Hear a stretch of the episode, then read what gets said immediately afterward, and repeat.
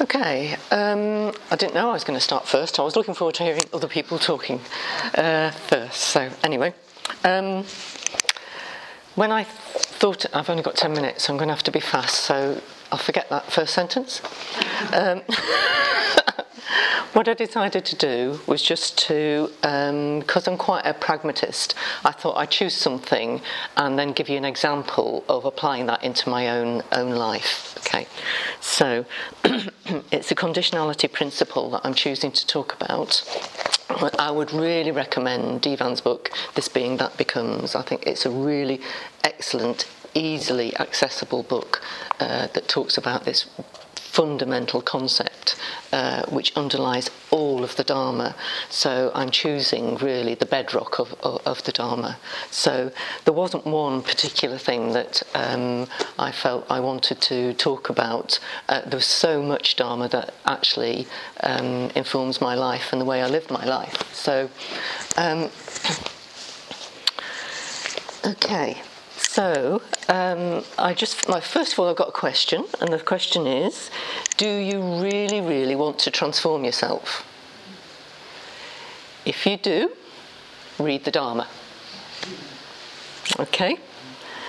And then I was thinking about the key messages that I wanted to say to you. So there were just three things I really wanted to say, uh, and they are apply the Dharma to your everyday life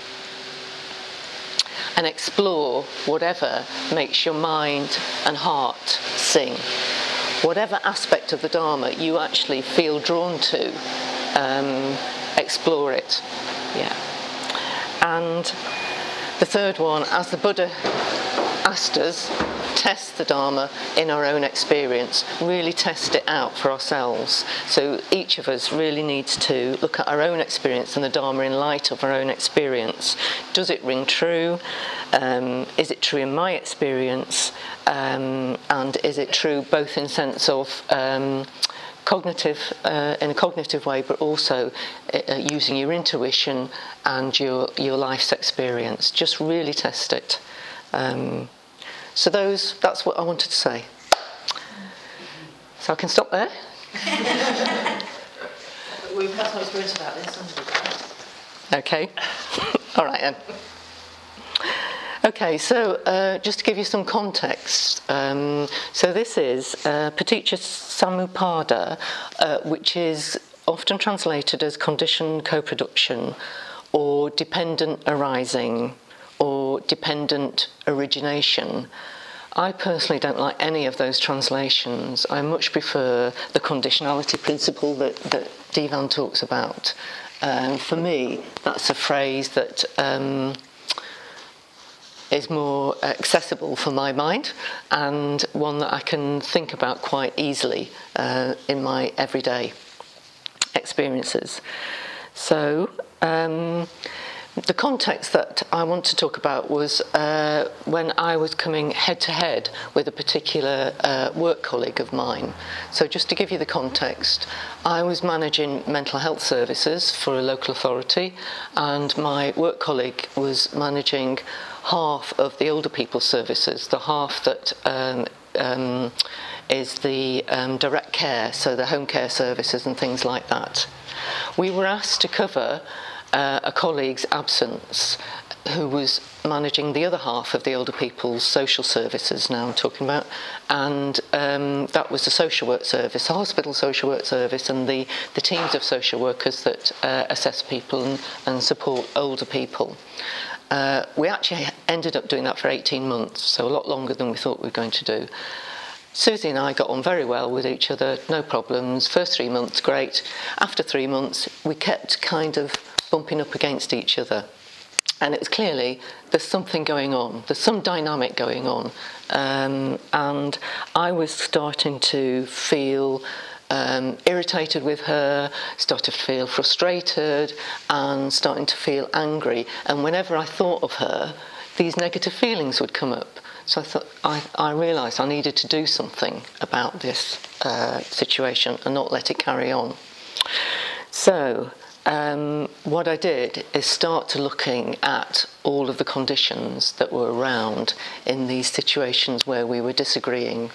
Um, and I looked at on an individual. I looked at things on an individual level, a work cultural level, and a so- social kind of uh, level. Okay, so and I tried to look at all of the factors that were there. So on an individual personality level, um, I looked at my reflective, my management style, which is a reflective management style, and Susie's management style, which was a proactive style. So um, I'm used to managing um, social workers, and my preferred style was to think things through and then make a decision. And I'd look at the um, short term situation, short term decision, but look at the long term consequences and then make a decision after I'd kind of thought that through. Susie, used to managing services that had to respond very rapidly to people, they may go in and find somebody lying on the floor and they've got to do something very quickly. Her management style was very um, re- reactive, so she preferred to make a decision and then, if it was a wrong decision, kind of tweak it and uh, change the decision in light of uh, experience. Um, so we both had very different management styles, and when it came to making decisions, a very different process. We'd had a tele- uh, we have a kind of little corridor conversation. I thought I just started a process. She thought we'd made a decision. You know, uh, it's like and then she tells her staff this decision's made, and I'm going no, no, we haven't, we haven't made that decision. Uh, so you can can see we, we did. And um, another thing, then I looked at views. We both had the view that I am right. have to say, both managers, both lots of responsibility, used to used to being in a position of making decisions. You know, we both think we're right. Very firmly thought we were right. Um, Another view uh, I had was um, this is the best way to do this thing, whatever it was. Uh, and the view was underneath that, I don't like to make mistakes. I see mistakes as a failure. You know, I don't want other people to see my mistakes, certainly, and I don't want to make mistakes. Susie's view mistakes are mistakes. Uh, she seemed quite happy that. Um, making decisions which then might not be fully refined, if you like, and she'd just uh, just adapt that decision. So she felt it didn't matter if we made mistakes, that we're not perfect, and she also felt happy about involving staff when she and I had a disagreement. So I had another view, I found out. Don't talk to staff when she and I have a disagreement because I want us to have an agreement before we talk to talk to our managers. But she was quite happy saying, you know, we've got a disagreement. And I'm going, ah!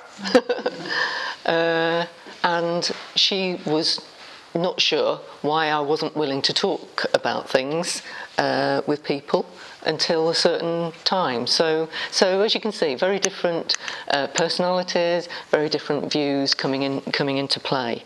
Um, we had a lot of similar values. We were in a, the, the same profession, um, but there was something about the way that we worked with staff which, which was different as well.